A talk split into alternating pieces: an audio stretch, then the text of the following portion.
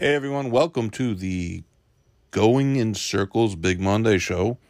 My name is Charles Simon. I'm the host of the Going in Circles podcast. This is the post Derby prep show, as there's only one left, the Lexington next week. It might actually have an effect on the field this year. But um, we're going to break down all the, the stuff that we saw this weekend and uh, get Barry's views, and I got a couple opinions on a couple things. Um, it's uh, the best time of the year. We uh, we get great racing. Keeneland's open. New York's got turf racing. The summer is approaching, and uh, we couldn't be happier. So we will be right back in about a minute and 27 seconds with our man, the sniper, Mr. Barry Spears.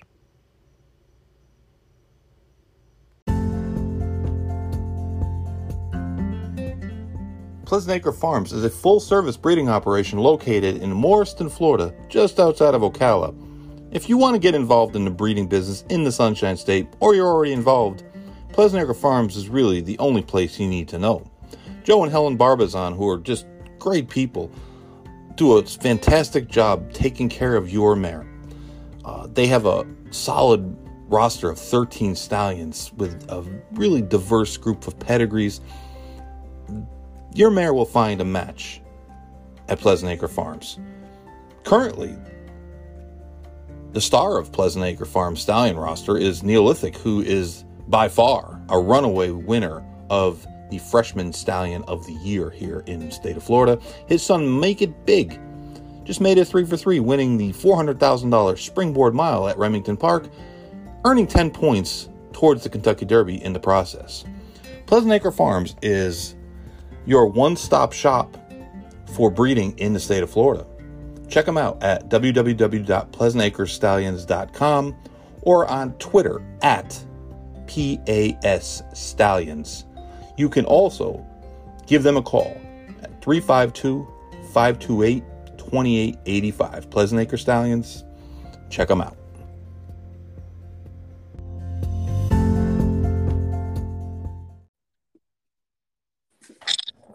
Is this the Derby prep? Yes, this is him. This is him. He's here. He's here. Good, good to uh, Mr. Derby prep sniper. We only have one more of you left. Yeah, the Lexington. The the last chance for gas. I forget I- I, I saw. That are probables in the Lexington. If they win, they might actually sneak into the field. Yeah, is the, the horse that finished second to Simplification or third, the one that Paco.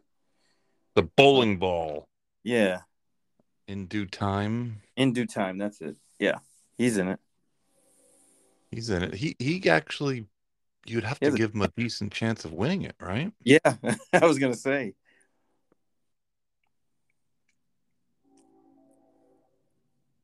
Well, we had uh the final three derby preps that probably are going to have some influence on the race this weekend.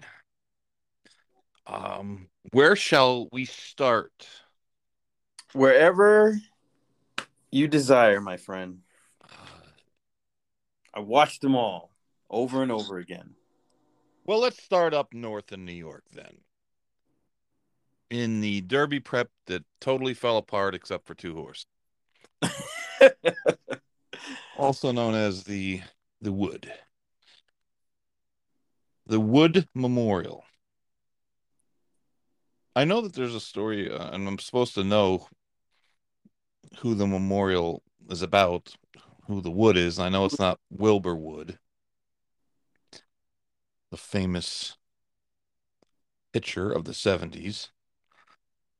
Um, but uh, the Wood famously has not been Good for a long time. Yeah, it hasn't been uh, a very potent Derby prep for uh, quite a while. Last year we had the Oh, horse who, who rallied from a hundredth, who hasn't hit the board in a race since. Slow motion prep. yeah. This year, it was a little bit interesting. I thought that the racetrack, the surface at Aqueduct on Saturday wasn't quite as dull as it has been the last few years, and it, it hasn't. It wasn't as dull. It's, it's been uh, a lot of the meet. Maybe the weather had something to do with it, but uh, um, it, you know, the times for the races on Saturday were were much faster than they'd been earlier in that in that meet, and uh, I think the track was a little bit more representative of a of a normal track as opposed to like the Withers, which I understand it's February, but a mile and one fifty five. um, yeah, or mile and an eighth in one fifty five, right? That that's like uh, good racers at the Meadowlands in the summertime can do that. you know, so uh, so I mean, give me your your impressions of the race. I mean, it's it Honestly. wound up being a a uh, you know an excellent finish between the the, the top two um contenders in there. Obviously, the one horse Morello, who was one of the choices, broke terribly at the start and this was never involved. And we'll talk about him in a little bit, but um, you know, give me your impressions of the race. I I really like that race um, from Mo Donegal. I think he overcame quite a bit, finished strong. It didn't, you know, he wasn't all out either in winning that race. I mean, if you if you watch the last, you know, a couple hundred yards, when he passed uh, early voting, he wasn't fully extended and he and it looked like he could go f- further and faster.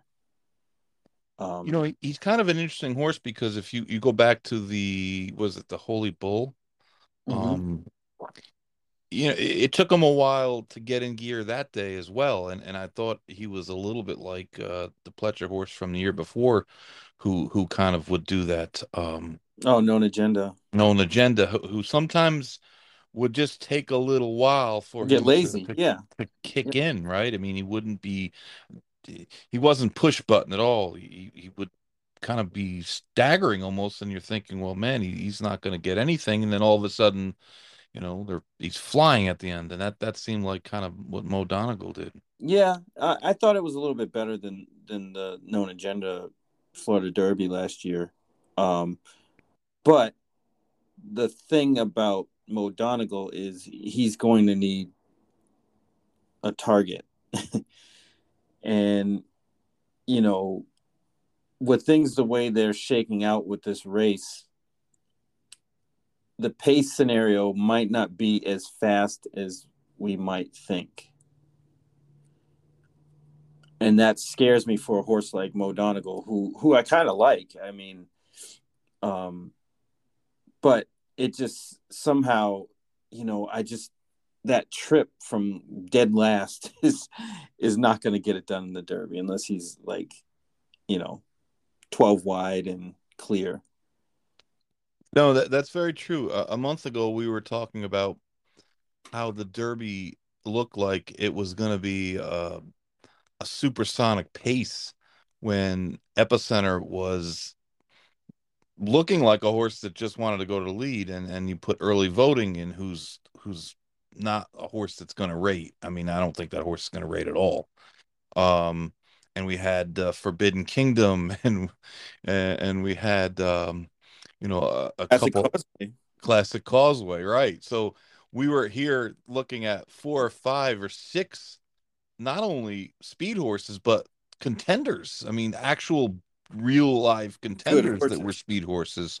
Yeah. And, and, all of a sudden, Classic Causeway drops out, Forbidden Kingdom drops out, early voting is is is on the fence.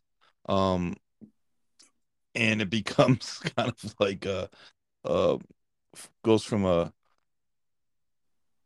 a faster than normal potential pace scenario to the opposite and I mean, the Derby is the Derby, and you have 20 horses charging down a long straightaway to hit the turn. So you're going to get a probably a faster pace than you would normally get in a regular race.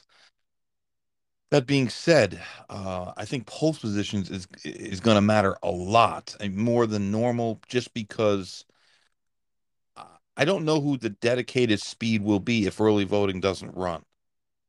I really don't. I mean, I'm not positive that the epicenter, especially after his tactics of last time, is just going to be sent to the lead. Uh, I mean, if he gets to the lead, if he falls on the lead, if if the other horses take back and allow him to have the lead, he, he, I'm sure Rosario certainly will take the lead. But but he doesn't need to be on the lead, as evidenced by his last race. Which well, what what comes to mind is like two trips: the authentic trip, and then the justified trip in the Derby. Right. Those are the two that come to mind for somebody like Epicenter. Um, because I I just don't think he wants to be too far back. Right uh, you know, like a stalking kind of trip. You know, almost if if you ever watched that replay of the Justify, his trip sitting off, uh, it was good magic, wasn't it? Yes. Yeah, I mean that that would be perfect for him. You know, and then you know, obviously it's the the luck of the draw with the post positions, but either that trip or an authentic trip where they just kind of let him go. you know, like authentic ran fast. Don't get me wrong, but he really didn't get a, a, a, ton of pressure and he could do that. I think Epicenter has that kind of ability. Um, but again, it's it's all dependent on on Trip uh, as far as post position. Where's he where's he going to be? You know, um, but I, I, think that's a good place to be compared to everyone else. But as far as Mo Donegal, I I, I mean I, I really like that horse. I just can't get behind somebody who's going to have to really get some breaks along the way. You know what I mean? You're pretty much gambling on the fact that he's going to have to have like the seas part for him at the right spot. You know, kind of like um, Normandy Invasion that year when Orb won. You know, Orb got the trip, Normandy Invasion didn't, and that was the difference. Um, but yeah, I mean, I, I, I like Mo Donegal a lot, to be honest. But it's just it's hard to take in a in a you know twenty horse field. True, that is that is very true. Uh, you, you know, you get the impression that Mo Donegal, the distance, which is always a question. I mean, even though there's horses we think will not get the distance, even though there's horses we think will get the distance, it's still a question mark. And I mean, we've said this a couple times the last few weeks that the Derby's a mile and a quarter if you're in the one path. Not a mile and a quarter if you're in the three or four path. Uh, if, on the turns, if you, if you're wide, it makes it that much further. Um, Mo Donegal looks like a horse, at least stylistically and and his pedigree uh, seems like the mile and a quarter will be okay for him. Um, we don't, like I said, we don't know if he's going to be able to do it or not. A lot of horses we thought could do it can't. There's very few horses that we don't think can get the distance that actually can. Uh, but I mean, these days, the way stamina is just not valued like it used to be. Um, that's not a surprise. Uh, the question to me coming out of the the wood is is what is early voting going to do? You know, to me, he might be more important horse in terms of how the Derby winds up being run because of his style. Mm-hmm. You don't see a lot of Chad Brown horses run like him. He is a horse that is very headstrong and he's anxious and he's just not he doesn't look like a horse that's going to be uh it doesn't look like you're going to be able to do an epicenter with him take him off the pace sit him behind horses I, he just doesn't look like that type of horse and he was a little bit fortunate this week in that morello broke so poorly. Literally broke last. Uh, yeah he he didn't you know he he, he really didn't uh, get much of a chance to run. Um, and I, and I'll be honest, if you are uh, the owners, I'm sure they're probably not listening, but The Kentucky Derby is not the place you run off of the race that your horse just ran. You got beat 21 lengths. And you might have an excuse and he broke slow and maybe, you know, something else happened, blah, blah, blah. You don't run a horse in the Kentucky Derby off of that sort of start, especially a talented horse who we know can go uh, up to a mile at at grade, you know, for three year olds, grade one level. We don't know if that horse can go a mile and a quarter. We don't know if he can go a mile and an eighth. Why throw him into the Derby at 50 to 1 and take a shot when there's just, you know, the odds of success are, are remote? But your trainer took a horse off of the Derby Trail last year and wound up being champion sprinter. Right. he he certainly knows how to do it.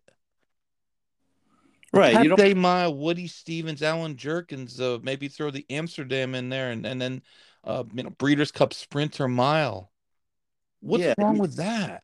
nothing. I mean, you don't want to ruin the horse for the year because of the derby that you probably don't have a shot in.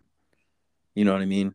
Oh, I And mean, it- I, what, did you, what did take you too much out- learn from that I- race? Yeah. You can make Barry, you can make 50 excuses for your horse. Believe me, I had lots of horses get beat 25 lengths in races. And I made lots of excuses a lot of times. And a lot of times they were valid. But guess what? That's not how you prep to run in the biggest race of your life in a 20 horse field. It's just not. Your horse got nothing out of it and he proved nothing. He did not prove he can do anything that he's going to need to do in the Kentucky Derby. It just doesn't make any sense. Eh, You know, buy 5% of, of, of there's got to be 10 horses in the Derby you can buy 5% of if you just want to go. Yeah, I'm sure. You, you spend enough money. Call Un Ojo's owner. They got to be able to willing to sell 5% of, that, of him. But I, I just, that's, it's understandable that people want to be involved in a derby, but, uh, and, and, you know, the Un Ojos of the world, that horse really isn't any good. You know, I mean, uh, on a, on a top notch grade one type level, good. I mean, he's fine for, as a racehorse. He's a good horse if, if you, you know, I mean, he's maybe, maybe a grade three type of horse if he gets better. I mean, he won a race. He won the Rebel, but I mean, come on, let's let's admit that was a complete fluke. But you're not going to ruin him because he's not that fast, anyways. Morello is really good. right. Yeah, I think that's the difference. And you know there's talent there and you know he's fast. And you just got to put him in the right spots. And the Derby, you, you can tell. I mean, at least I can anyway. That that horse, that's like the worst thing you you would want to do with a horse like that. I mean, that's why I, I think, you know, it was unfortunate but fortunate for Life is Good last year when he didn't make the Derby. Because in hindsight, you could say, well, you know, after his performance uh, in Dubai, that a mile and a quarter wasn't his thing. Yeah, right, exactly. So, you know, I would rather find that out in the Dubai World Cup than the Derby after having the Breeders' Cup mile under my belt. you know what I mean? It's just more lucrative that way. Probably a better plan. You won't ruin your horse and You know, it, it's one thing, Barry, if you have a horse that's that's gone a mile and an eighth a couple times and won, and and then your last prep you get some bad luck and uh, you know it just doesn't work out. But when you have a horse that's never run won a two turn race, your only two turn effort, you could be 21 lengths, even with trouble. He didn't have 21 lengths worth of trouble. He, No. You know, he he didn't start. He he didn't run the other way out of the gate he he broke slow. He broke bad, but he he he was you know he was he was way back, but he wasn't. It wasn't twenty lengths worth of trouble. Right, he was flat for sure. It was just, So, and you know, that's something that you should see. You know, it, it, it wasn't that difficult to see on on Saturday. Um, you know, I, I'm I'm with you. I'm on the same page. Like, you know, why even go there? There's, no point in it. Um, keep him to doing what he does best. And then Yeah. if you want to later on try to try to take him further, then that's a lot better of a decision for later in the year than right now. right. And you know the the thought process of well, there's not a lot of speed there, and if he breaks good, he'll be close to the lead. Yeah, you Big know if. what he'll be? He'll be soup and sandwiched. Right. You don't want that. And that horse hasn't hasn't been the same since. Exactly. Exactly. All right. Well, let's let's go down to uh Keeneland, where the uh, the bluegrass showcased the, another horse that might be um uh, a little bit traffic compromised in the Derby, in in the bluegrass. What were your thoughts uh on Zandon? Um he definitely got the worst of it and still overcame that, which is a, a huge positive. But he, you know, again on the same lines as Mo Donegal is like I, I don't know if I could trust that. You know, if he if he doesn't get the best post position, then what? You know, I, I'd like a horse that has more tactical speed or, or gonna lay closer, which he probably could do. Um, Well, but it, it was a tough read. I I mean, the the two the top two horses kind of, you know, kind of took it to everybody else. They they were they were way ahead of everybody else. I thought, and and um, I'm not really too enthusiastic about either of them, but you know they they earned their way into it. I think they they deserve a shot. yeah, no doubt. I, I mean, Um, but uh, yeah, I, I mean, I, I don't know what to make of that bluegrass. To be honest with you, it was it was kind of a strange race. Um, but it was dominated by the two favorites, and and you really can't knock either one of them on that performance. you you know who ran really well in the in the bluegrass? Golden Glider. I I like that horse anyway, I, I, I certainly didn't but he's anticipate that Golden Glider would be the one pressing the pace. I mean, yeah, and he hung his, his previous races, he had always been a, a strictly one run closer that got way behind. And when he was pressing the pace, I had to look twice to make sure that they hadn't him. That right. It was the right horse. But um, he, he actually ran a pretty good race for for a, a horse that that completely changed his style. And you know, he, he's probably not a uh, a grade one type horse at this point, but he might prob- be down the end of the year. but he, he has improved, uh, you know, incrementally. And, and now that he's shown he has does have a little bit of speed, um, you know, he, he's an interesting type of horse. I mean, Emmanuel got to the lead as we expected. Um, you know, set a you know reasonable pace and went 24, 40, 48 and 2, um, you know, 112 and 3 and he just is, isn't uh you know, he, he wasn't able to get the distance I think more than anything because he really didn't have much of an excuse other than other than that. I mean, he he was pretty much well within himself on the lead and and when uh, Smile Happy came to him, I mean, he just didn't have a whole Yeah, he he didn't have a whole lot of fight. Um, and I think that Pletcher is going to send him to the turf. Uh, he's supposed to be pointed to the Pennine Ridge, which is, the most baffling choice of named of course, to, to name a grade two stake. And, and and yes, it started out as a listed stake, but people change, or I shouldn't say people, racetracks change stakes names all the time. And it's time for Pennine Ridge to go back to being like a Thursday afternoon allowance feature because he is about the 274th best turf horse to run in New York over the last 50 years. and it's time to, you know, what, what up, bricks and mortars? We name it, you know, let's name a stake. uh, Let's change it to the bricks and mortars. He was a horse of the year that ran in Naira. Everyone won turf stakes, right? Let's let's make him the Pennine Ridge. Pennine Ridge wasn't very good. It's it's true. He just wasn't very good. Yeah, I remember you showed me his his uh his past performances, and he was very mediocre. He won he won he won two stakes in New York. He won a grade two and a grade three, three year old stakes. I mean, he wasn't a bad horse by any means, but his high wasn't really high.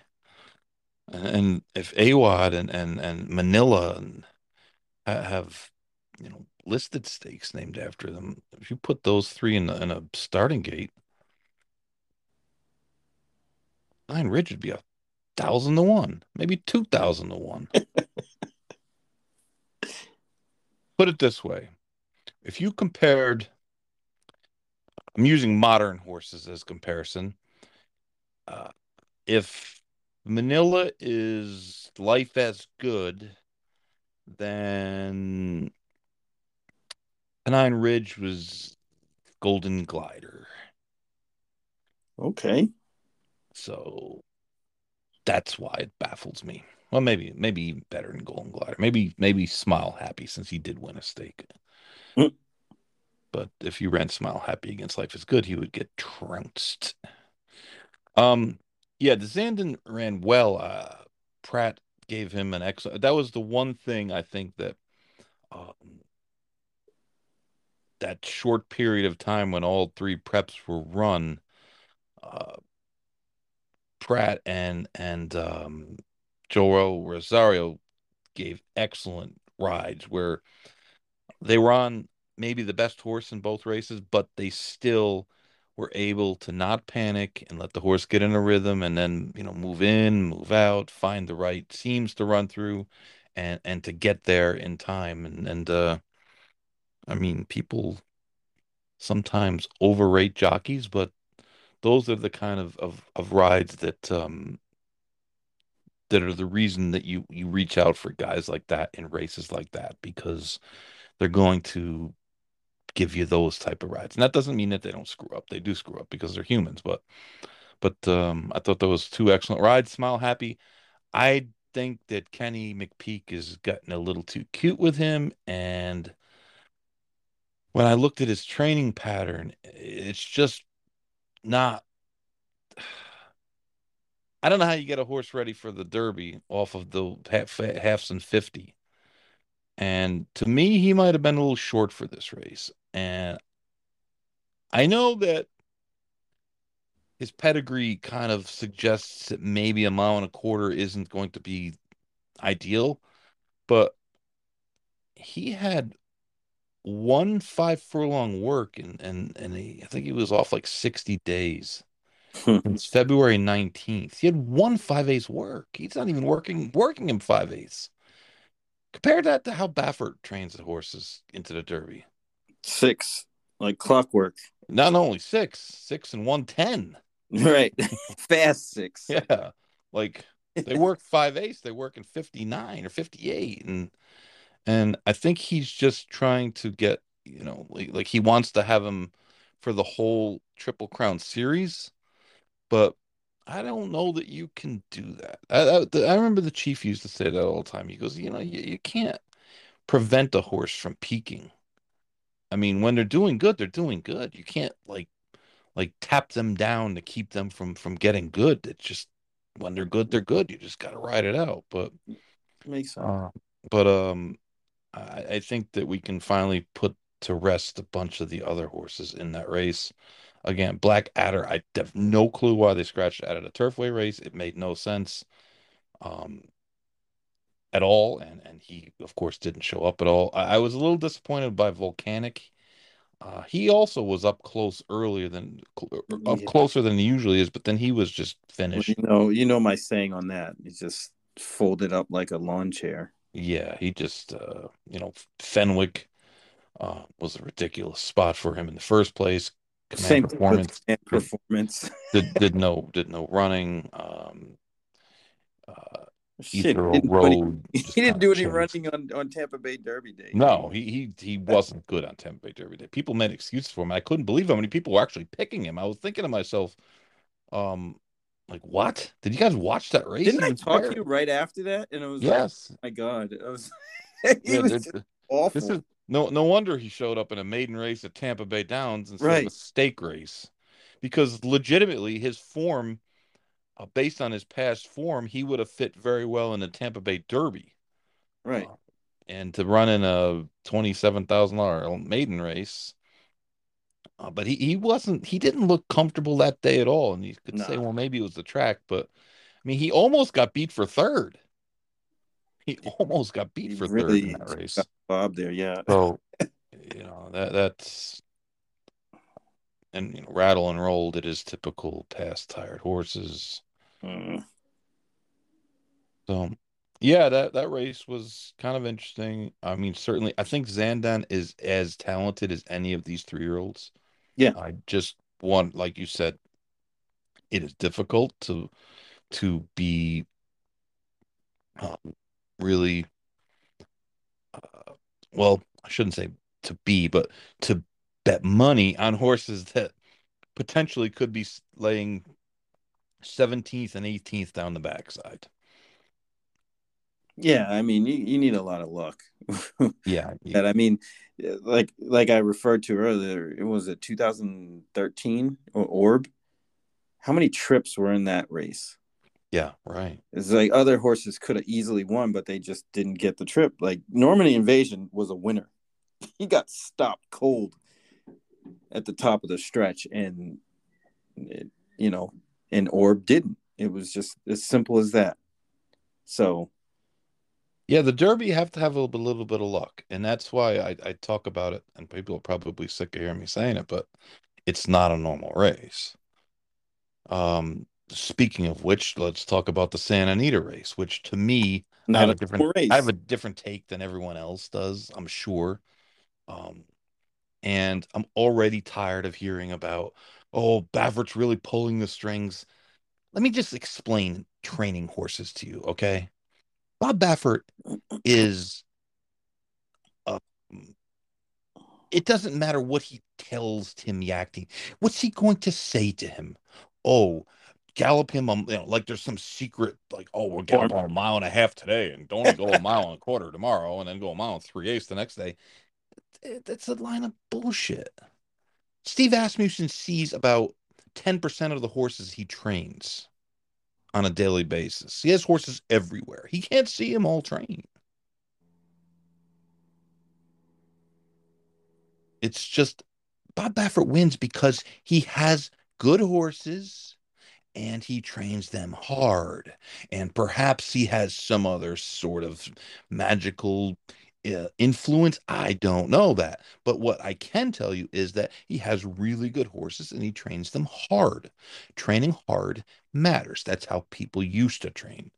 And they didn't, the horses could stand up to it better. Bob Baffert's got a gigantic lineup and he's got a deep bullpen. And when one falls, the next one comes in. And right, and the and the you know, as the saying goes, the cream rises to the top, and the oh, the, that like, are durable. But to say, oh, Baffert's behind the scenes, like, what's he telling the guy? he can't tell him anything that he doesn't already Put know. the saddle on in a special way. I mean, eh, It's like the you know, like in the Seabiscuit movie, yeah, and, uh, when Red Pollard was telling George Woolf how to ride the horse. right, exactly. It's There's nothing that nothing like that going on. it, it it's just like what would he say to him?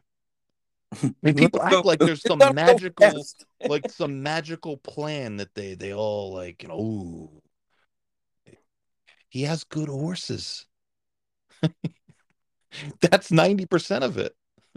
I, I know people don't want to hear it, and yeah, there are trainers that have get good horses that don't win very much. But the truth is that the the, the key is having good horses. This was the one point seven million dollar horse that won this race the other day, and I think he beat what a four hundred thousand dollar horse. A lot of us train our whole lives and never have one horse that, that was a four hundred thousand dollar horse. Hmm. This this guy has probably seventy five. now. Like well, literally, that's not, an exaggeration. yeah, not right now because you know he's currently suspended. But when he comes back, that's not an exaggeration either. Exactly, and it's just people are like, oh well, you know, Baffert's pulling the strings. What strings? yeah, tell him to go fast. It's the horse is already racing. Like, tell him to go fast. Bob, should we work him five or three or six? Doesn't matter. well, not to mention that, that Baffert's assistants are working for these guys, at least for McCarthy. So, I mean, they're just going to keep things about as same as they've been. Wow, mm, Yakteen worked for him. I mean, it, it's this is the thing is that there's not a whole lot of difference between trainers anymore. Pretty much everyone trains the same. They have the same vets, they have the same feed companies, they have the same help for the most part. It's really not that different. Programs and people are all mesmerized. Because, oh my God, this guy's a great trainer, blah, blah, blah. Let him train the horses I train and we'll see how great he is. I'm not saying they're not bad horsemen, but they're winning because they have good horses and they're not getting in the way. That's the key is don't get in the way. don't screw it up. It's it's just to me like people are so paranoid about this. Oh, you know, like like my friend was telling me today. Oh, well, uh, you know, John Velazquez didn't hit that horse too many times, so he wanted the other horse to win. what? Like, yeah, that's that's exactly how that well, worked. Well, he got beat by three lengths. Anyways, my take about that race is number one, it was essentially a three horse match race. Yes, absolutely. Uh, number two, Richard Mandella was correct. He was correct earlier in the year when he thought that Forbidden Kingdom was really more of a, a sprinter miler type. type. Yep. Mm-hmm. He, he was he was right. I mean, most of the time, guys like him, when they assess horses, they're right. They're not wrong. Um, and he didn't have any excuse. I mean, they said the epiglottis, whatever, but he just stopped and he stopped early. He was stopping on the turn. He was very, very similar to Classic Causeway. Mm-hmm. Um, and I don't believe it was because either of them went too fast. I believe it was they just probably aren't horses that need to go that far, and they started to get tired. And maybe they had a, a you know flipped a palate or had an epiglottic issue or whatever, bled. And fine, whatever. But when that happened, Messier inherits the lead and when you, I don't think Messier is that good. I don't care about the numbers sometimes. Yeah, sometimes the numbers get a little bit overinflated. I don't think he's very good. You told I me. I just think he's a normal, like a, a, a normal good horse. I think everyone got mesmerized by the 15 length win. When you go back and you look at what those horses have done since the Robert Lewis, two of the horses stopped working after the race. They didn't. They don't work anymore. They have no more workouts. So they obviously got hurt in the race. The other two were Happy Jack, who shockingly is is earned the shows yeah. you the weakness of the California Derby preps outside of the winners. I mean, these races were dreadfully bad outside of the top two or three horses in these races. I mean, like dreadfully bad. Like like horses that probably can't win allowance races right now. But you have the you had those two, you had Happy Jack, and you had that Cabo Spirit Horse, who was a turf to dirt move in that race when he was second by 15. He's run twice back since, and he's got nothing. He ran in the the, the meat race, the Jeff Ruby Stakes race, a race named after meat, uh, and and and got nothing in there. I mean, he is just a horse. And if you own him, listen, I'd like to own them, but I'm sorry, your horse is not going to be talked about, you know, in the pantheon of, of great horses. It's just not. But that was a dreadful race, and it came back terrible, and he ran really well that day. But it was unusual for Baffert horse to skip the next prep. He doesn't usually skip preps. They usually run. Right, they run again, yeah. And he skipped and he showed up here and he didn't have much and maybe you can say that Johnny V spent a little too much time um, worrying about Forbidden Kingdom, and he stayed a little too close, and he got, you know, sucked into the the pace a little too much because it was a fast pace. Um, and then didn't have a lot, but it wasn't like like he was, you know, digging down to the end. He was pretty much done at the eighth pole. And I don't want to discount the fact that uh or Tab Tabor, wherever the hell you say his name, winning the Santa Anita Derby in his second start, coming off of a one six rolling race. That is like an achievement. It's an accomplishment and should be lauded. He almost had to win this race when when Messier faltered. He almost had to win the race. Well, because there was nobody else in it. I Because mean, by that, else in it. you know, Forbidden Kingdom was a, a foregone conclusion where he was going to end up, and he was just Johnny on the spot, basically. like you said, he had no choice but to win. I think Messier lost the race more than more than Tavia won it. That's fair. That's fair to say.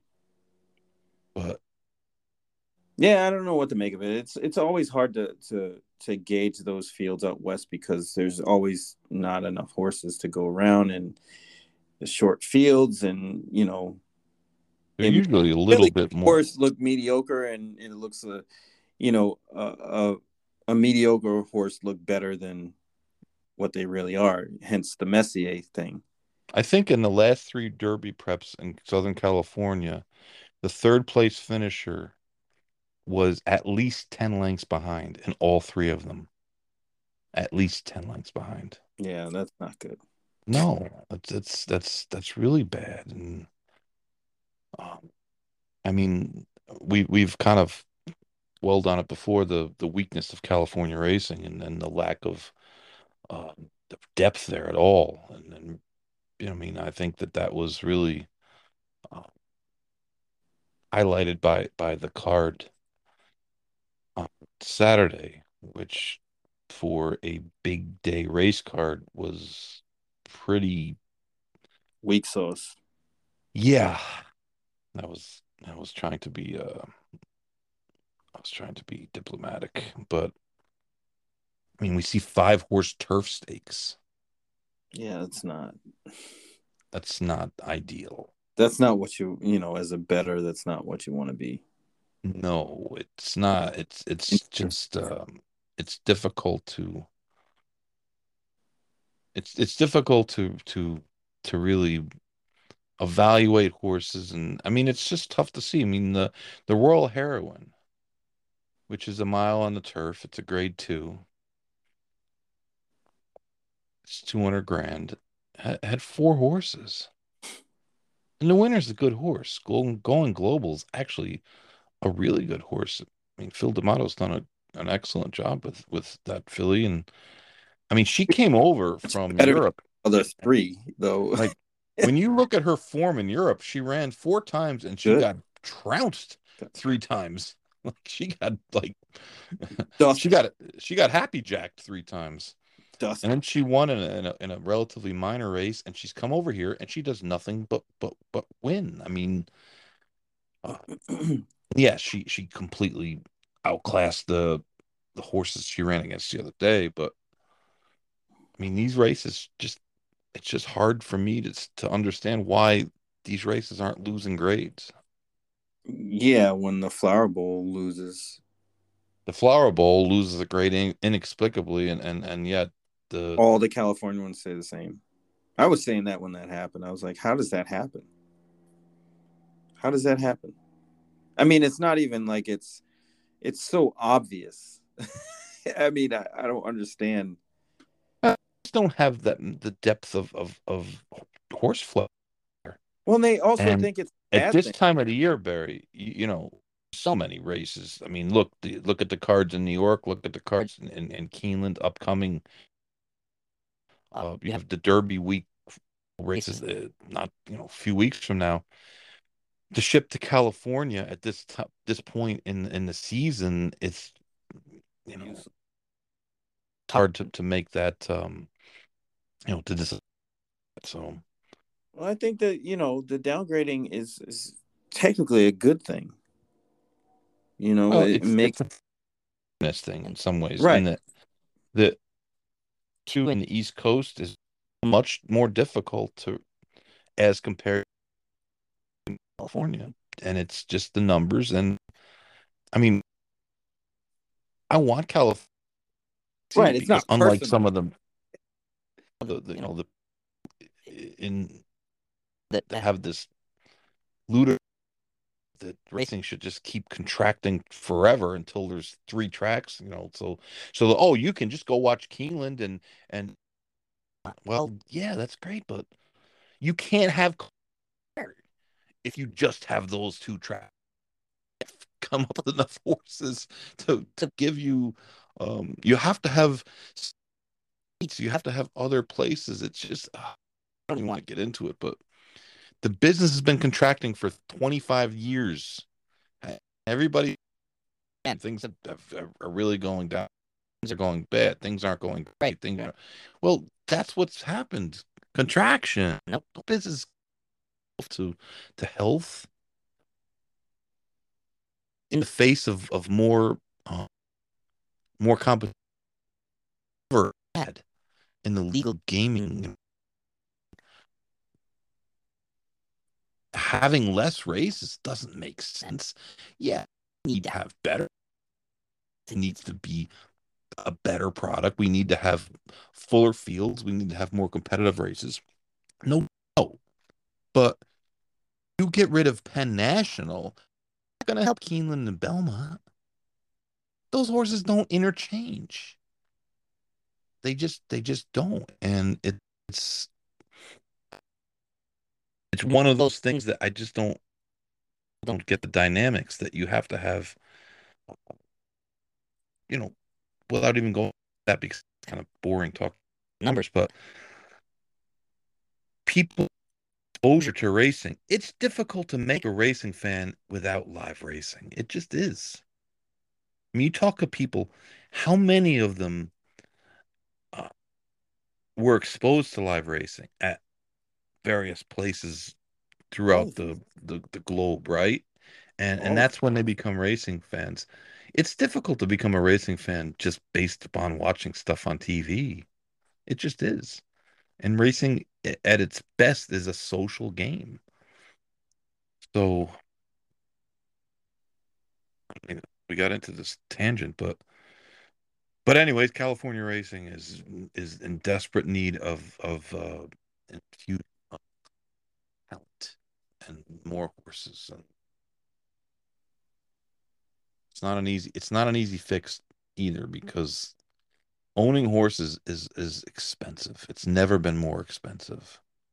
Uh, and places like California that don't have the luxury of of slot machines like Keeneland, like Oaklawn, like New York, they are at a disadvantage. And that disadvantage is is probably going to get worse, not better. So so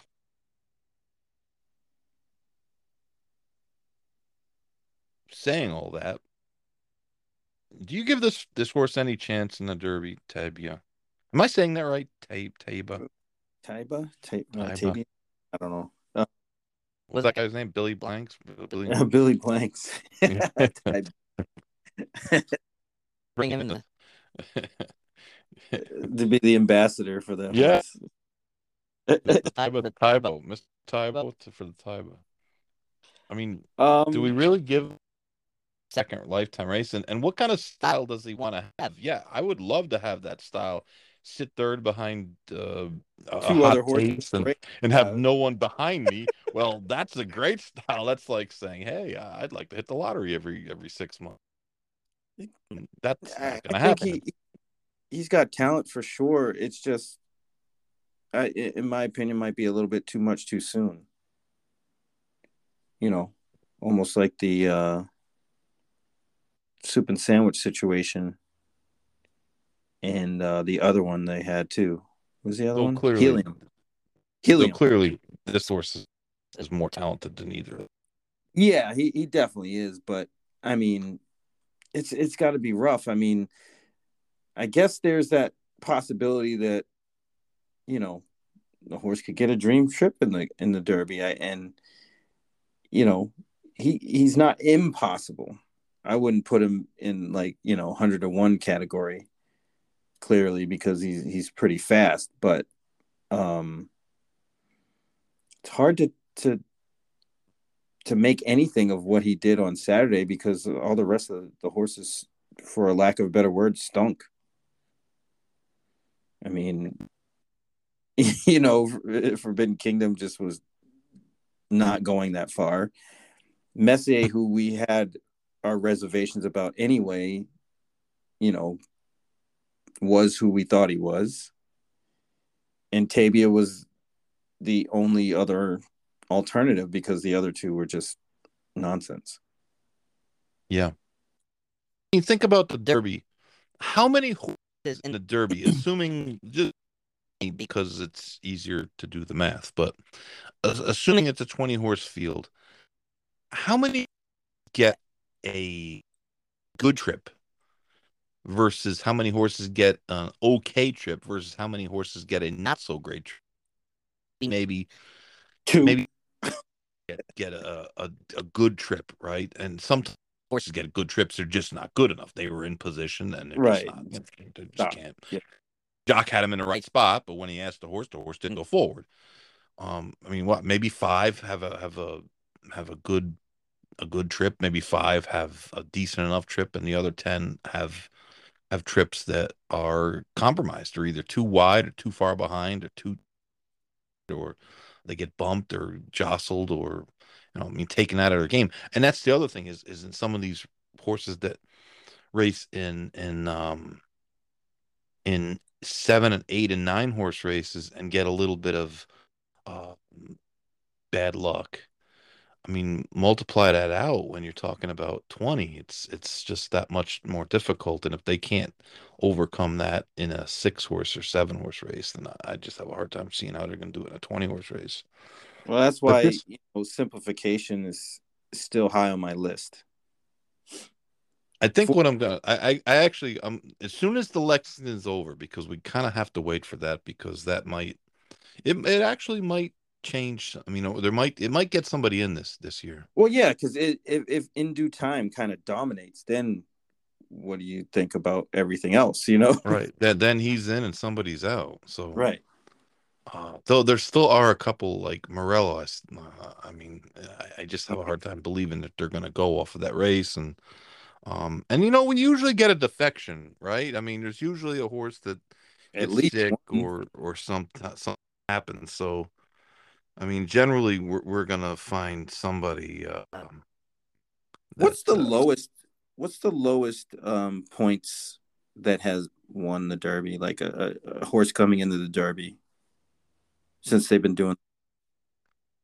Maybe I'll ask Ed. I haven't a clue. Ed Ed will have a statistic like that. Yeah, that's something. Ed is right. actually that that's his like its primary function. It, obscure in, in is is is uh, obscure facts and and uh, numbers. But um, I'd like to know because you know obviously, I mean, just off the top of my head, it's nobody that just barely made it in well, there, there's been horses that have gotten in with no points, right? There's aren't there horses that got in with no points or hardly any points when the race doesn't overfill? You wouldn't even need any points, but um, this might be the year where the most points, uh, where the minimum points required is the most. Uh, it, it could be because generally running second in the final round of preps is a guarantee to get you in. Right. Uh, this year, it kind of didn't work out that way. So, and, and, is there still a Japanese horse that could come over? Another one? Is is that possible, or is that over? I, I don't even know. I don't know. I, I really pay so little attention to that because it never has. It's never a factor. But but this year, I mean, the two U, UAE Derby horses are coming. So well, if there's any year to do it, it's probably this one. Well, that's I guess that's kind of what we've been saying for a mm-hmm. while that if you have a decent horse, this might be the year to to take a shot because of the unknown factors, but but not Morello. Morello should not go. Morello should you go stay home. the- Morello should go to the short races where he can be really good. It'd be great. He can be the Jackie's Warrior of this year. That's how I felt about Practical Joke when he was running. Like they kept trying to run him long, and he didn't run bad, but he just wasn't going to win. No, I hear you. Um, well, there was some other races run Really? this weekend. Get out of town. It was kind of chalky. It's yeah, it was very chalky. Thank God. it's it's for- gotten to be some of these big stakes cards have gotten like the the novelty has wore off a little bit and when you go through them and they become chalk chalk chalk chalk chalk a- as a player it just isn't Turn off. exciting it's Turn off. it's no it's like complete turnoff. I'm glad I was at Kennedy Space Center on Saturday. rocket man you know, because I my my action was limited, but I didn't miss much. not really i i, Right, I, I, I made very few plays on on set that's- um That's kind of sucks because usually on those kind of days you're you know kind of revved up. Well, the one great thing about those days is that the big cards bring big handles generally. Mhm. So that um I, I I gotta tell you something that happened. Did I tell you about the Quinella that my dad had? No.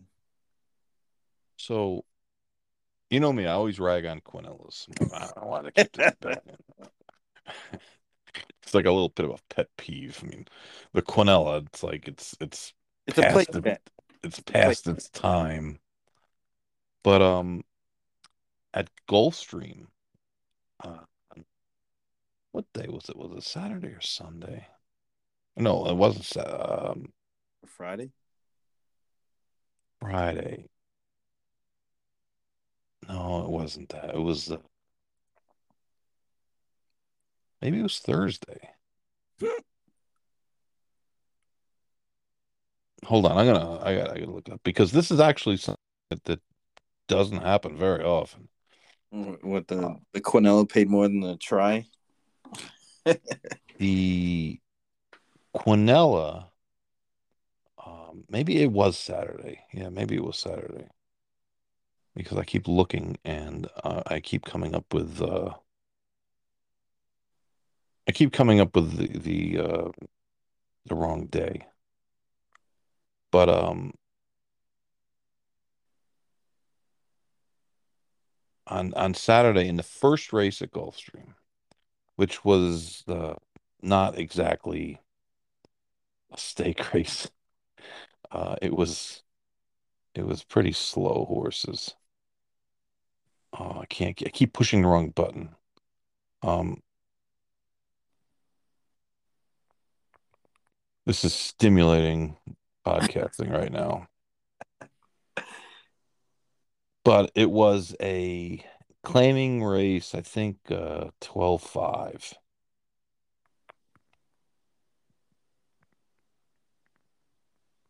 Of course, you know, the the thing won't the um Verizon. If anyone from works for Verizon, I instruct you to quit right now. Just quit your job and stop working for that horrible company. he was so salty. Well, I'm really pissed off at Verizon because their service is so bad here. It's like crazy bad. And of course, I'm on the thing and it won't pop up. Anyways, it was, uh, I think, a seven horse field. So it wasn't a big field. It was uh seven horse field, and the winner was the favorite. And the, the, the horse who ran second was like the fourth choice. And the exacta came back uh twenty-three dollars and twenty cents or twenty-two dollars and twenty cents for um for a dollar.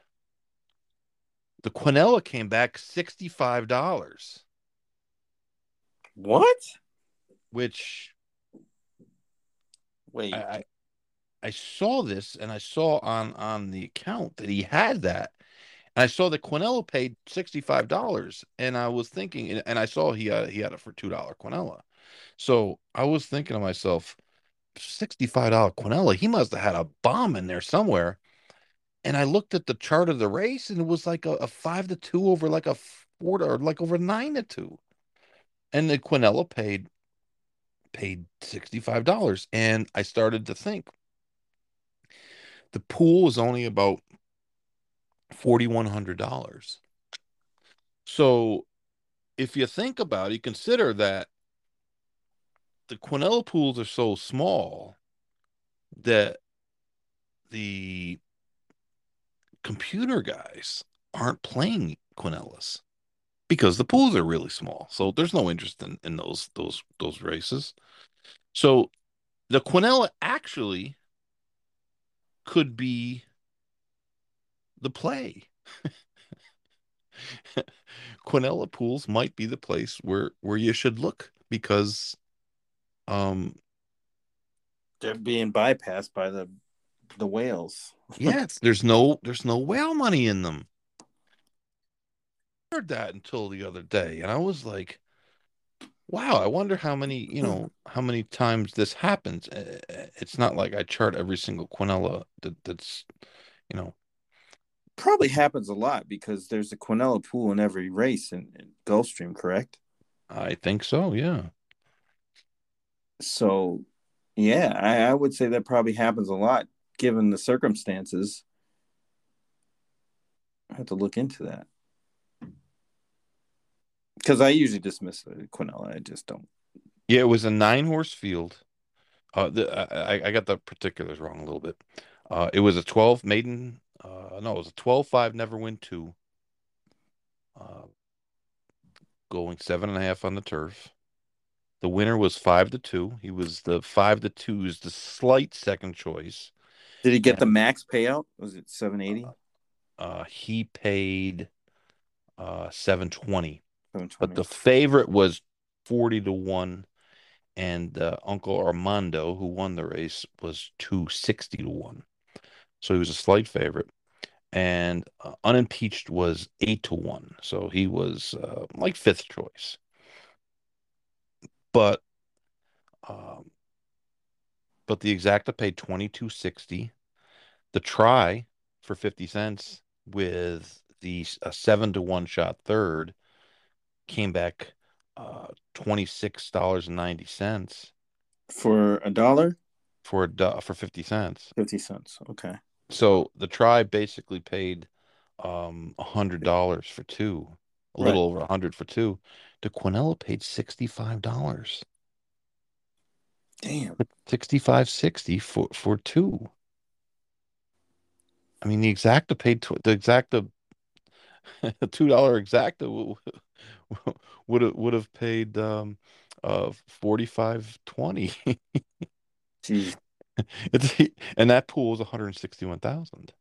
And the Quinella pool was $4,588. So so sometimes it's uh there there are still places where where you can uh you can you can sneak in. So That's a really interesting. Gotta go back and look at some results. yeah, I I was like a little bit like like Upset. I would have been upset. well, I looked at that that the, the payoff and I'm thinking to myself, he must have had like a 50 to 1 shot in there to get a $65 Quinella. No, horse is 8 to 1. So uh he did mention that the trainers combined were like 8 for 152 or something for the year. that helps. But you know, 12-5 never went 2 on the turf at Gulfstream at this time of the years. You're not getting a lot of Slim Pickens no. in the summer. Even Pennine Ridge would be able to win at this point. But um Sure the former owners of Pennine Ridge want to fight you right now. I think most of them are passed away. Oh, see, So I could safely say that and not worry about you're you're one of those podcast warriors, huh? You can talk bad about my horse. I, I state facts, nothing but facts. Um, the Carter, which is always it's it's it's always a good race. It seems like. Um, this year was kind of a showcase for the raging Speaker's Corner. so good, man. that horse is just so good. I mean, his races have been so good, like you said, and, and, he, and, he, wins almost like with disdain, right? Right, like, like yeah, get off. Barely tries. Right, and and you know, and he's and he's done it in different places. That's even more. He takes the show on the road. Yeah, he has. He um, definitely has. So, I mean, he's he's tough, just tough, you know. And I and I I'd love to see that matchup you're talking about. Oh, the uh the Met Mile matchup with the, mm-hmm. the the hypothetical Flightline Speakers Corner Life is Good matchup that yeah, I'm sure won't I, happen. I think Flightline would be the one that doesn't make it. uh, I believe Life is Good. It might be the one that's not going to participate. yeah, but um, maybe Speaker's Corner is probably the only one standing. You know, I have an idea, and I've had this idea for a while, and I'm sure no one will ever do it because racing is stuck in in in the past, and and no one ever wants to do anything that might you know, might have some person say, "Oh no, that's bad." Uh, but we need to designate certain races. There should be a higher class of Grade One races. There's a lot of Grade One races this the the now that stink. Like Derby preps shouldn't be grade one races. I'm sorry. They're not grade one races. Why should any of those races we saw this weekend be a grade one race? What classifies those races as to be the same grade as the Kentucky Derby or the Breeders' Cup Classic or or the Whitney or or, or one of the great races that are, that's a grade one race. How can you say a Derby prep, which is restricted to three year olds, which is you know there are grade ones for three year olds restricted, fine, that's that's not the issue. The issue is these are all preps. These are all preps. There should be races there should if you're a prep for something, you should not be a a a, a grade one. You just shouldn't be. And there's races like the Met Mile that should be graded higher than than than even on Breeders' Cup Day. The Breeders' Cup Classic should be a higher grade then uh, I mean, eventually all the Breeders' Cup races will be Grade Ones. I mean, we're going to assume that. Uh, that correct? I mean, you don't have any. I no, mean, all, all, all, the you know the, the turf sprints. that They're all eventually going to be Grade Ones. They're just going through the process because they have this silly process to to make courses graded and or not graded. But I mean, the turf sprint and the Breeders' Cup Classic shouldn't have the same grade one is far more important than the other. Yeah. No, I, I agree. The, the Breeders' Cup, you know, uh, I mean, the Breeders' Cup Mile is the championship of a race of a, of a division that doesn't really even exist. But I, I mean, I, I don't really have too much of a problem with all those being grade ones, just because it's a championship day. But in in reality, you're right. You know, they shouldn't all be weighted the same. Racing is at its best when the like best the, horses race against each other. And one of the real issues with the super trainer era of the last 15 or so years is that the ducking in the cupcake schedules has gotten to be crazy at times. And we have got to incentivize horses to the best horses to race against each other. We shouldn't make this cupcake city until the Breeders' Cup and then let all the chips fall in one race. Well, that's how you get Maxfields, like horses like that that win a bunch of races against lesser competition and don't win the big one. but like he wasn't really mile. that good. He was okay and he was better than average, but you know, going up against the best, he wasn't he was kind of he was all right. You know, he wasn't going to win any of the those kind of races. He was just he was what he was. When you think about some of the matchups that we didn't see, Hmm. uh, and, and right now we're sitting on a speaker's corner. Life is good. Flightline uh, look like three. Uh, if they were alone, they would be so far ahead of everyone else that it, it- it- you know people would duck them at some point. I mean, I guess they might duck them now, but um, like we need to get those horses in the starting gate against each other, and we have to incentivize it. And the truth is that the money itself isn't enough anymore. The purses just aren't enough anymore because the breeding and the bloodstock at the top levels has gotten so out of out of touch with the reality of racing that a million dollar race just isn't that big of a deal. A two million dollar race, it's just not that big of a deal. Well, just- so Uh, just think about Flightline as he is today. What has he really done? well, he he hasn't done much other than you know dominate. but Um, if he retired, what would happen? he would go to stud and stand And- for 75 75,000 Exactly. So it's like, well, what's like you you, know what and get 200 horse there's mares. no, so it, there's no incentive for him to run. Right. So they're going to bang out probably, you know, $10 million the first year. You know how hard it is to win $10 million? If you don't win the, the Saudi Cup or you don't win the, uh, the, the Dubai. Dubai World Cup, then it's probably close to impossible to win $10 million.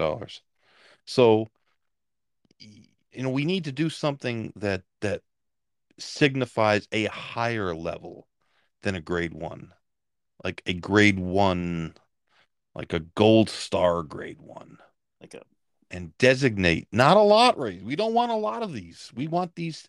I, I got- I was thinking about this during the Madison. The Madison at Keeneland, which is for filly sprinters, and filly sprinters are probably the. I, I'm pretty sure that there's fewer grade ones for filly sprinters than any other division.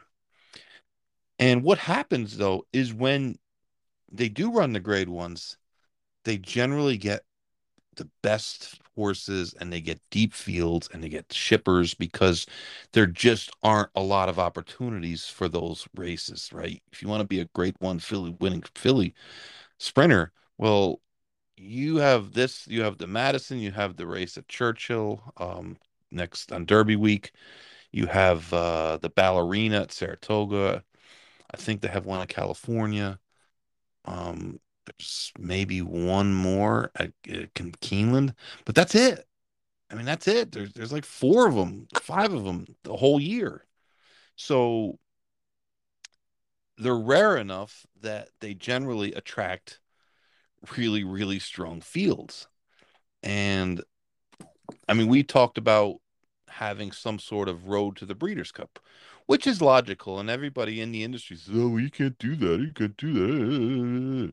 Because they're all, you know, I don't want to call people names, but they lack any vision creativity and vision. that a road to the Breeders' Cup makes far more sense than winning you're in, which essentially is just handing money to rich people. And all the winning you're in races, the horses would be in without the winning you're in.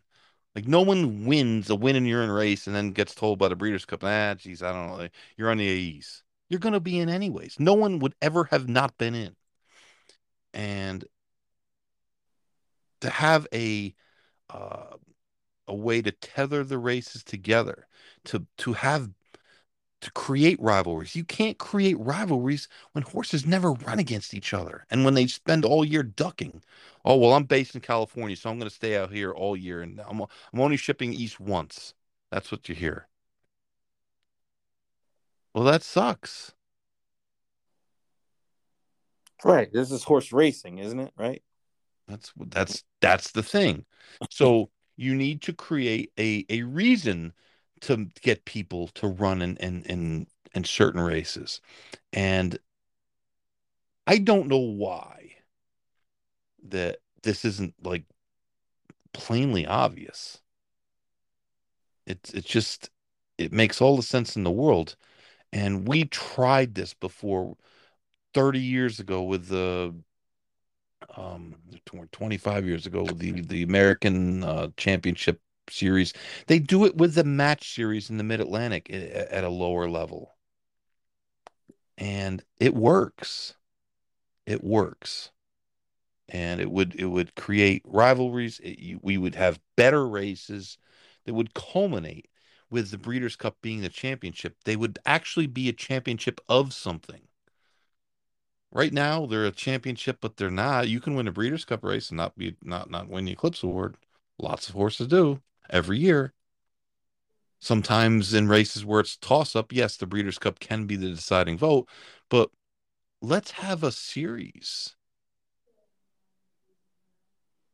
I mean, everybody in racing now wants to have these huge days and then they can promote and, and they can, you know, raise ticket prices and, and, and, and all this other stuff, sell it to television. What better way than, than having having horses that that race against each other and and you know try to determine who actually is the best instead of having um, you know three to five shots in a five horse race. I mean, how, that's just not that exciting. It just isn't. And at some point, people just get tired of of watching, um, you know, the parade of of, of short price favorites and, and races where they're racing against overmatched horses. Yeah, I mean, again, it's it's something that can be promoted throughout, you know, and create some interest and and you know has the potential to reach out to people that don't normally watch racing or aren't really into it because it, it, creates a buzz it creates some some momentum behind it. You know the way things are now you know people will stumble upon the breeders cup on breeders cup day you know one of the two days and that's it. But if you have some hype behind it and you know almost like old school kind of like uh boxing promotion you know you get the hype machine going and it and it creates some some interest. The way things are now it really doesn't do that you know unless you're in the game already or you're you're a fan um prior to any of these events. But like you said the the the, the lack of vision there is apparent because we don't have anything like that in place no, it's just a hodgepodge. You remember when um, in college basketball they changed the the formula to try to determine which teams would make it into the the tournament, the big tournament, mm-hmm. and they made strength of schedule a much more um, important component because remember Georgetown would play like nobody. City, they played like D two teams. They right, they would play. They would play like like you know uh, colleges that you never even heard of. They were playing like uh, uh, you know, like the the University of Phoenix division, right? And they'd start off like sixteen and zero oh every. Year. Yeah, right, because they would play nobody, and they and finally they said this is not good for the game. They, they we need the teams to play other teams, and and um, they changed it, and teams started uh, playing better out of conference schedules. And, and, and it's the same thing happened in, in a little bit lesser degree, but in college football, in that, um, you know, the to get into the final four, strength of schedule mattered, mattered. Big wins mattered. Who you played mattered. And in racing, there's an awful lot of fawning over horses that win races, which they absolutely almost had to fall down to win. And that happens a lot these days, a lot more than it should. Um, and the purse, like I said, the purse money isn't going to move people like it used to move people. When we were running for $75,000 stakes, um, putting up a million dollars, that was a big deal. Now it's just not. You have, you have hundred and you have hundred twenty thousand dollar maiden races. So, so, anyways,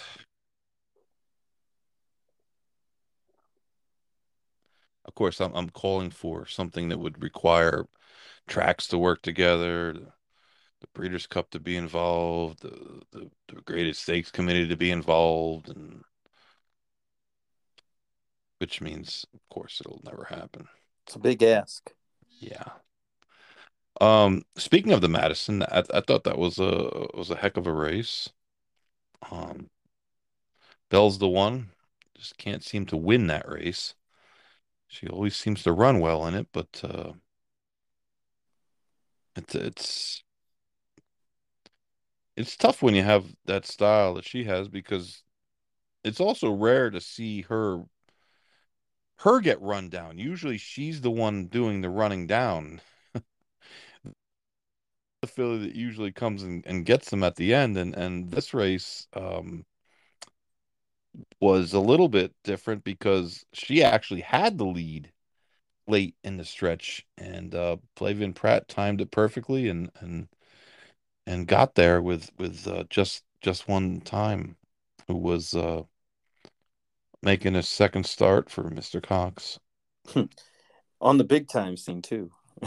yeah, went from Penn National to the was the rare horse that actually was stabled at Penn National that that could be uh could transfer the form over. But I mean it was a really good race and and um I mean it had a had a a, a good field and you know that these are the type of races that that um you know it was a, a legit grade one race it, it had a, a a good field full of uh, credentialed horses, four or five of them that were maybe a little bit better than the other ones, but uh, but that that's the type of grade ones that you know you don't feel like um you don't like think, wow, she's that's a grade one, you know, like really. So uh, Graham Motion's got a couple nice turf horses. He won both the three-year-old stakes this weekend at Keeneland on the turf. He won the filly race with Spendarella. He won the uh, uh the race was is it the Appalachian on uh Friday, right? The Transylvania, the Transylvania on Friday with Side Dog. Side Dog is by a New York-based sire that's a Kentucky bred, and Spendarella is a New York bred that's by a Kentucky based stallion. Hmm. That's Cinderella's uh, awfully good, man. Yeah, she she ran good. really well. I mean, Side Dog ran Side really Dog well too. Too, yeah. Yeah, I mean, he uh, that was kind of a that was a really that was a really difficult race to handicap, and that there was very very little speed in there, and and and the the the contender, the first four or five contenders, all looked about the same. They all ran about the same numbers. And I mean, Side Dog just went to the outside and, and rolled by him. So I thought yeah. that was a really big performance uh, by the horse. He had that one, was it Crystal Cliffs at uh, on uh, Florida Derby Day? Yeah, yeah, he's got quite a few, uh, quite a few turf bullets lined up. Um,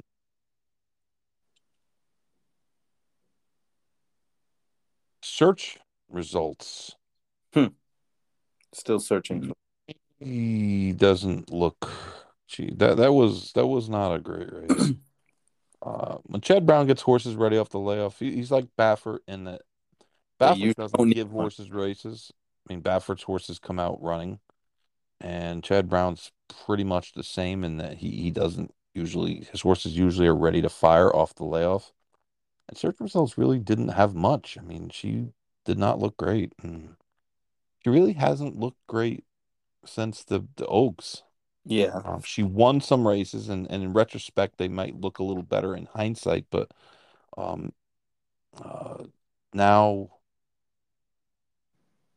I don't know because, you know, they did pull the plug on her after the test where she was really kind of um, you know, she really never made a run in the test. She was third, but she was third on class, and then they pulled the plug, which of course was probably the right thing to do. It seemed like, you know, she just wasn't right, and but I, I was, um, I, I expected a little more from her in in uh, the race, the distaff at Aqueduct and Glass Ceiling, who won the race. I bet on Glass Ceiling. I made actually a, a pretty large wager for me on, on Glass Ceiling at Saratoga in a race at the end of September or the beginning of September at the end of the meet. And she was kind of a mild third that day. She was okay, but she never really threatened. And then since then, she's been like unbeatable. Now she's a graded stakes winner. But um, but Charlie Baker did a good job. He claimed that that mare for forty thousand, and and she's she's and it took him a little while. I mean, he he he uh he made two or three starts before she really started, you know, getting getting really good like she is now. Um, a couple of upsets in the in the filly races. Um, Dari House or whatever, who is not nominated for the Kentucky Oaks, by the way. Interesting. Which was very strange to me. I mean, you don't see too many horses that, that aren't nominated to Kentucky, Kentucky, no, Kentucky Derby, Kentucky Oaks, whatever, uh, at this late date. And, and the nomination at this point, I think, is like 75,000 or 100,000. So I don't know what's the story with her. Um, Venti Valentine got beat in the uh, the Gazelle. Um, on the lead, set you know pressured fractions, but but not fast fractions. I, I would guess would be the best way of saying it. Um, and nostalgic just kind of you know got a perfect trip.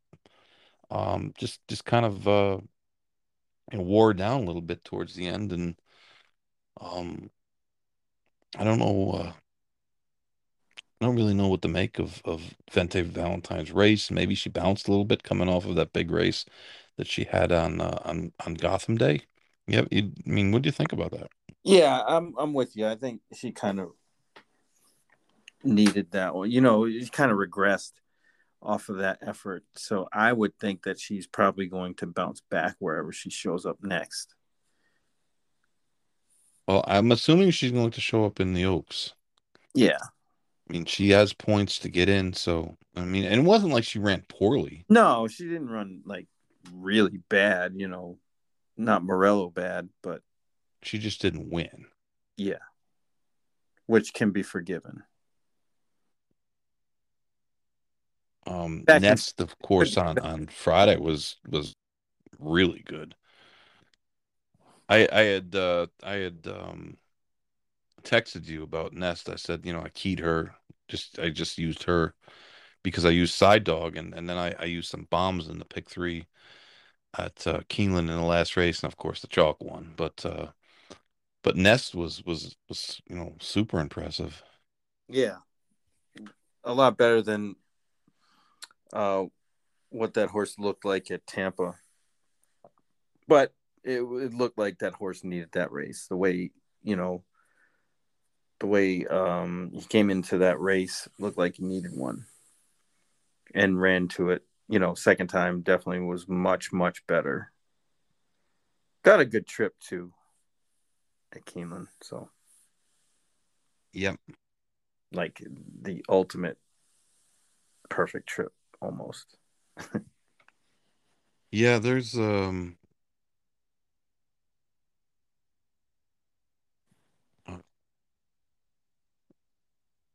I mean, there's some sentiment that the Oaks might be a better race than than the Derby.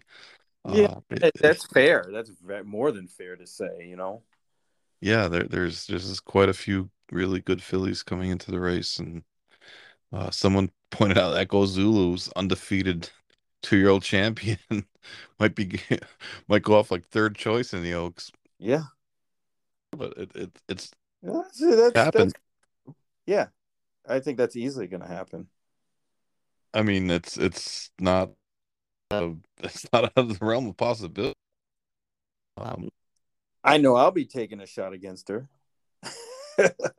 I'm not betting her in that race. Kind of been overlooked a little bit. She got beat like a half a nut in that last race. Right. Haven't even mentioned that. Hey, like she's going to be in the race too, and she likes might might suit her a little bit. And she does like Churchill, and then you know I know that her first race back was, was she ran really well the other day, and and and she's she's not. I mean, she's not. No, she's no slouch. No, so it's going to be quite a race. Um, I will be at I, I will be at the this year. You know what hat you're gonna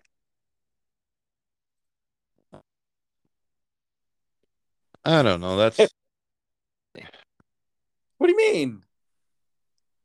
Too far away? What? my hat choice day to day. Ugh, killing me, Smalls. Based, I might even buy a new one for that. But no, I'll be I'll be there for uh for Derby week, most of it at least.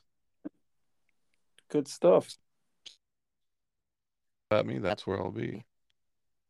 Oh yeah. Well, got a lot of people in Louisville, and I can, Mhm. can tell them to throw rotten tomatoes at you, like they did in the old days. Some of the people who work at Churchill will be happy to do that. I'll be hanging out with Gronk. Brady's gonna be there too. I, I Wes don't Welker? I don't. I don't mess with Brady. Well, Welker's all right because he's Brady. Nah, nah. You're terrible, man. Killing me. I say It's the goat. Me for twenty years. He's got to stay the enemy. But he lives in Florida. Who doesn't live in Florida, man? Everybody lives in Florida. We live in Florida. Because So When when I lived in Orlando, I was just like mind boggling how many celebrities, uh, ex sports guys like you know Barry Larkin, Ken Griffey Jr. all in that area. A lot of dudes. yeah, yeah. Doc Rivers, Michael Jordan lives in Jupiter. Ray Lewis. Ray Lewis. It's not a man to mess with.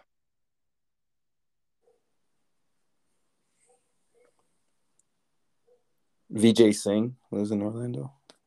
Golf. Tyreek Hill. Miami.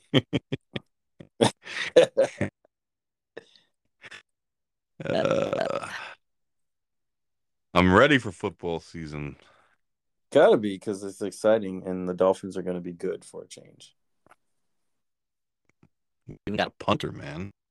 Signed a punter. Finally. After going out a punter on the roster, they signed one.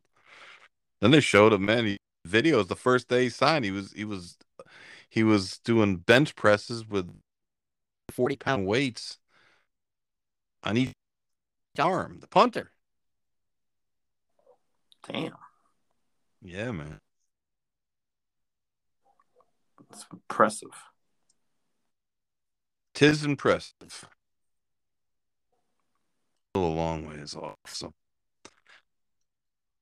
uh we're you know to start our derby preparations here soon and uh England's got some, some races going on here next uh next couple of weeks. And of course New York started turf racing which uh is kind of a spring has arrived. But um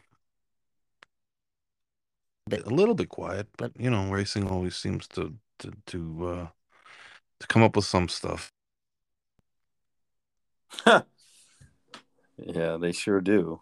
you know like like posting the wrong results Oops. Oops. i will Whoops. say that it's going to be a sad day next sunday at the pond Last- last day or it's hard to believe but uh sunday is the last day of pompano sunday's easter sunday by the way don't even get to, to make any wagers on the pomp on the final day. But They still do that? I thought they got rid of that. Or is on Sunday, pomp is now okay. Still off limits. I mean, casinos are open. Can't bet on a on races. Whatever. Um, Shades, your boy Shades, put up a did, did a really nice well, little docudrama about the comp about a closing that if you look on on Twitter or the internet, you can find it. Just uh, check out Racing or Gabe Pruitt put up, or Pompano itself was put it up. It's it's kind of uh, hard to believe, and then you think about this is the time, right? April, beginning April, when Arlington used to open, and they used to, you know, there to get ready for the meet. Usually they they start uh, like Derby weekend, I think, but um, you know, that's not happening this year. There's there is no Arlington, and I think that's probably uh, a difficult, a bitter pill to swallow. You know, difficult for the people in Illinois that for years and years and years and years would be uh, getting ready to move their barns to Arlington for the rest of the summer. Um, uh, they're not, and Hawthorne is not uh, perfect. It's the people at Hawthorne are trying to keep racing alive in Illinois, and if they ever get their casino finished, they might actually do better. But um, you know, it's a very imperfect situation. Now you have one track, you have two breeds, and uh, they both have six months of racing, so they have to split time, which which is going to make it very difficult for the the Illinois horsemen, thoroughbred horsemen, in that there won't be racing in Illinois from the end of June till September. So they're going to have to relocate, uh, or they can stay at Hawthorne, but of course it's a harness track at that point, so they can't train on it. Um, it's just a really shitty situation, for lack of a better word. But uh, yeah. but you know, you you think like the pomp is gone, a place like Arlington's gone, and all the other racetracks. Calder's gone. Uh, uh, Suffolk is gone. And it's shocking to me that there's people out there that, that think like it's it's a good thing. That that to me is is uh, it's it's thinking that I just cannot. Uh, I always try to look at the other person's point of view and and and find some good from it, but that there's just no good to come from it to me, at least from my point of view. Yeah, there's no way. That doesn't make any sense. No. no. But um you know, it's it's not at Keeneland as uh, they've seen a big bump in, in handle, uh, which is kind of continuing the the trend that Old Crunk had kind of been saying for the last mm, you know year or so that the A signals are getting stronger and stronger, and everyone else is not. Um, Santa Anita was down Sanity, which is considered an A signal, was down significantly on Saturday. Uh, I think into the 17 millions from 24. I know last year there was like a $3 million carryover, but if you take the, $3 million carryover out and you, you make it 21 million, that's still a big drop. 21 million to 17 million. Uh, $4 million is, is, is not, you know, not great. Uh, and I guess having a, um, a short field for the feature, but I think they didn't have a really big field last year for the feature either. Mm-mm. You know, so I think the undercard was better. Yeah, might have might have been better last year because uh, this year just seemed to be a lot of a lot of really short field races. So,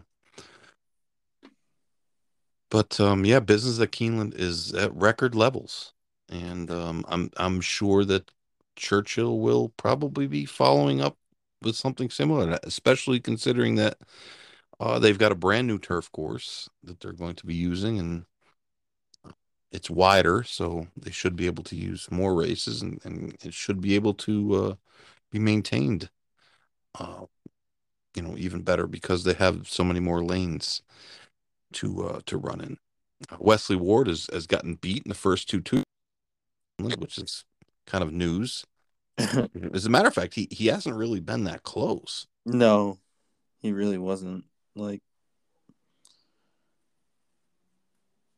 and I mean, it's only two races, right? So it's not like it's some trend yet, but uh, he, for the last decade no. or so, he's pretty consistently knocked off four or five winners, two year old winners at, at Keeneland every spring. So it's uh, um, something to, to pay attention. He's not, a, he's not an automatic W. So and and you're gonna get a price if you beat them every time. Yeah, that's right. I one race the other day. Nice to see the local guys that go to the September buying five and six. Uh, be able to turn those horses around and, and, and beat the big boys at, at a at Keeneland, get a nice uh, you know sell a horse. uh, I think that's usually the best thing to do when you you know when you win a horse when you win a race at Keeneland, a two year race with a cheaper horse. If someone offers you money, generally it's the best It thing to do because so where are you going to run? You know, you're not going to run for a while. they don't have anything but maiden races. They have that. Uh, they used Yes, it Churchill used to be in the undercard. Twelve always have a big field. Going Five five eighths, but but that got scrapped a while ago. I think they may run it like a couple weeks after or something. But but anyways, we'll uh we'll be back next week and the pomp will be officially I mean, I'll be there Eek. Thursday night. It's probably going to be a, you know, depressing.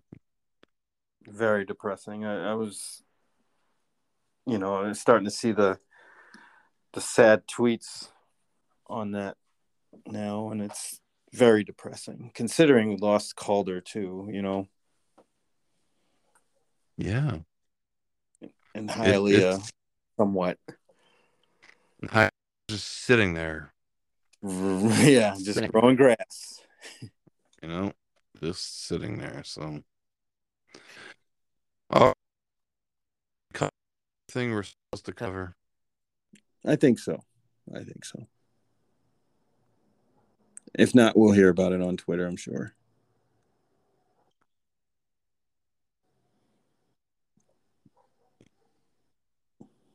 We got the playoffs, the NBA playoffs this week. We got the playing games starting. Excited. We I got know. playing games. One Yeah. man, winner take all. Well, Sort of. and you have to win again, but if you don't win, then you go home. I mean, it, it's worked because it, it's trying at the end of the season. So I, you know what? You know, uh, I may be alone in this, but I thoroughly enjoyed how they ran the bubble playoffs, and I would like to see that sort of thing again. But it's just not conducive for NBA no, teams. they, no, they they tons and tons of money. Yeah. Yeah, I mean, I- it I was, like it was nice style. because it was easier to, to yeah, one after another, after another, after another, after another, after another. But, but um,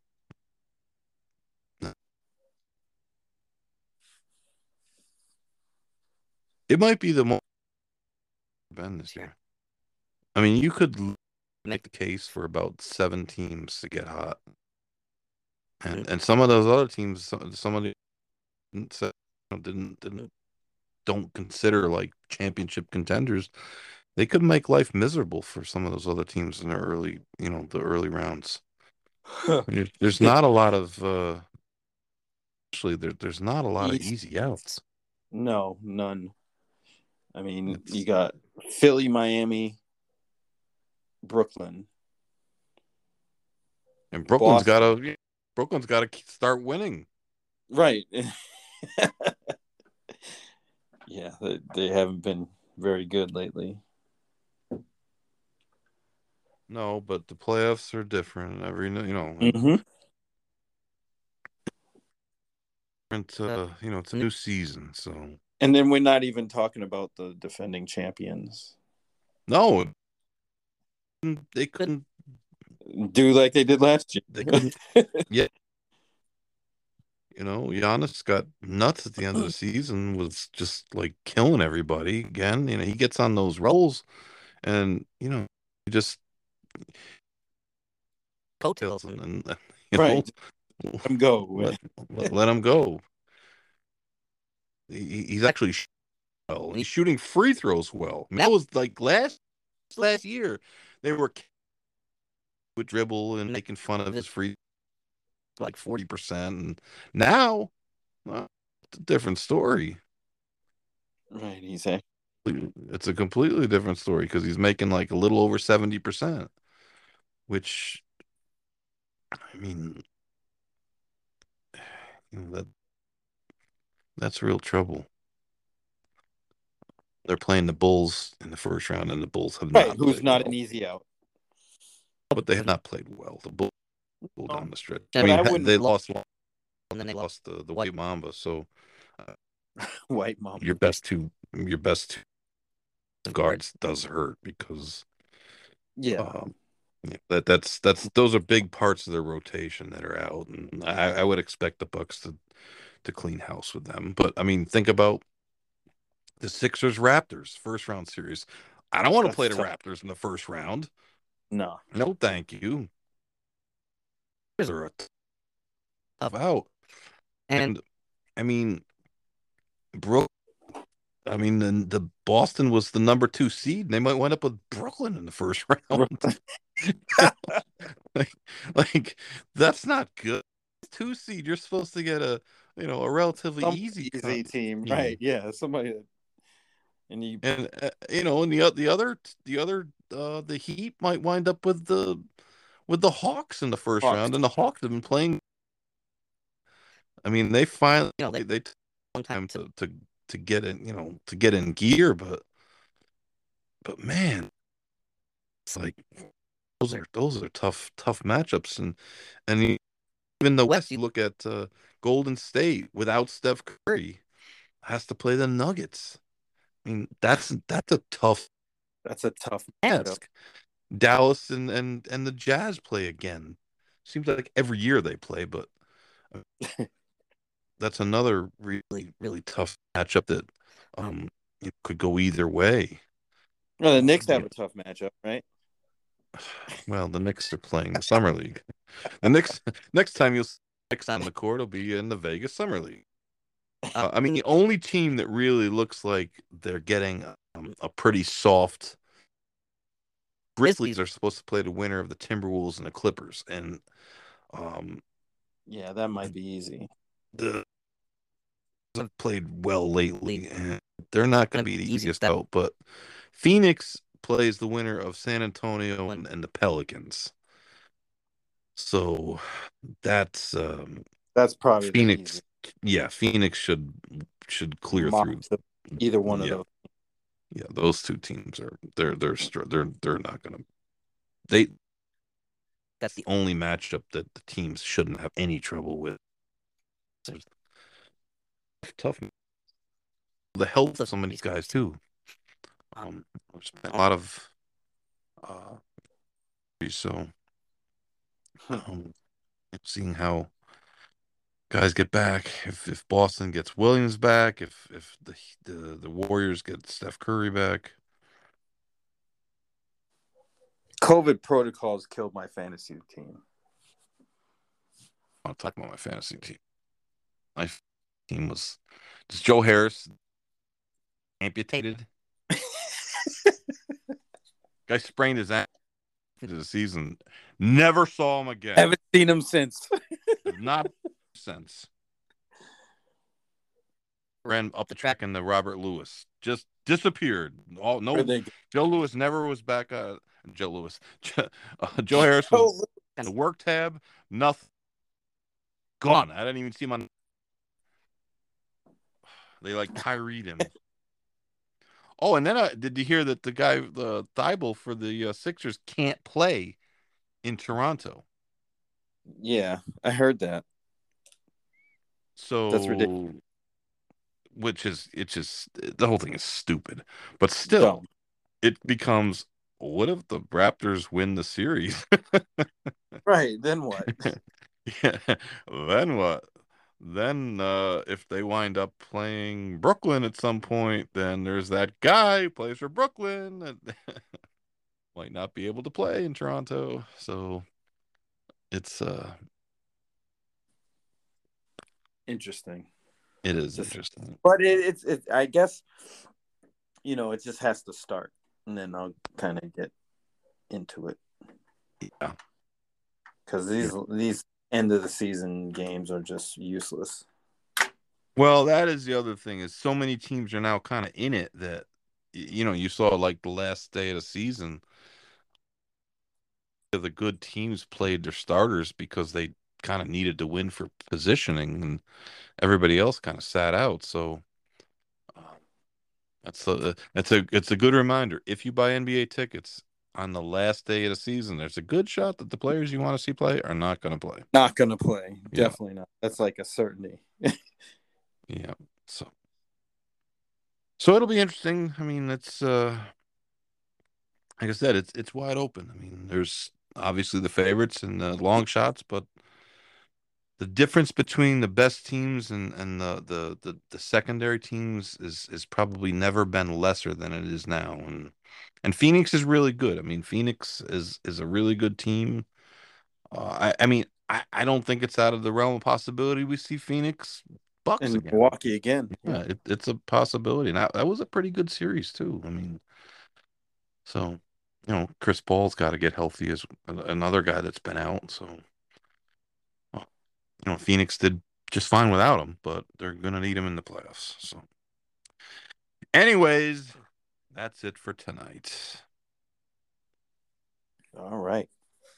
So Let's do it. Countdown is on. the Derby Phoenix. countdown is on. So.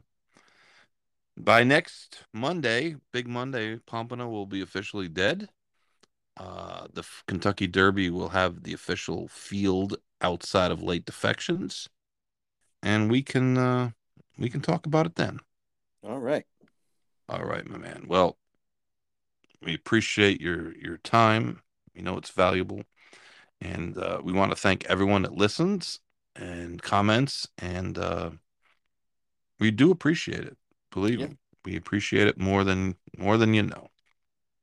But um, again, thanks for for listening, and uh, we do we we love the feedback. Even Larry when he, he complains about us.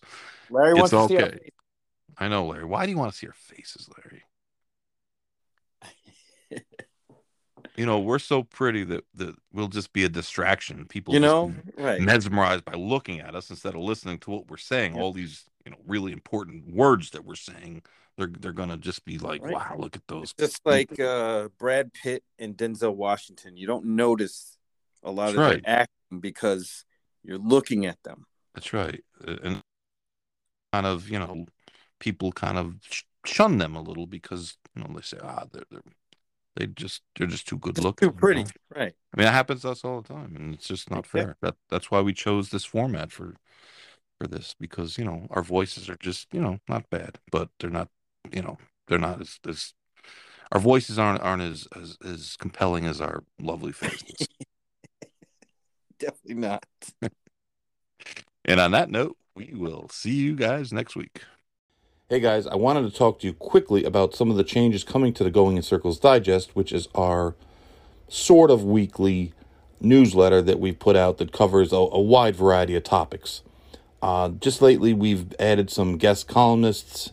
Sid Fernando wrote a great piece for us a couple weeks back, and Julian Brown has really helped us out with some uh, excellent handicapping uh, articles, and we're going to expand on the handicapping, especially uh, you know with Julian's writing, who who used Julian used to write for American Turf Monthly, um, but it's something that uh, we we think people seem to be interested in, and certainly any timely topic is, is something that's going to be covered, and uh, we're going to do a lot of uh, our weekly previews, especially for the big days and, and the Triple Crown races. Uh, we also want to put it out there that anyone that has something to say, you can be a guest writer. Just contact me. There's a, va- a variety of ways going in circles podcast at gmail.com is probably the easiest. And we'll uh, we'll put you out there. And we're not exactly uh, at the distribution point of the New York Times or anything, but we do get a lot of click ons. And if you have something to say, well, we'll help you say it. All right, guys. If you have any suggestions, anything you want to hear about, anything you want to uh, read about, hit me up. Going in Circles podcast at gmail.com and uh, check it out. Going in Circles Digest dot substack dot com. Free subscription. Thanks, guys.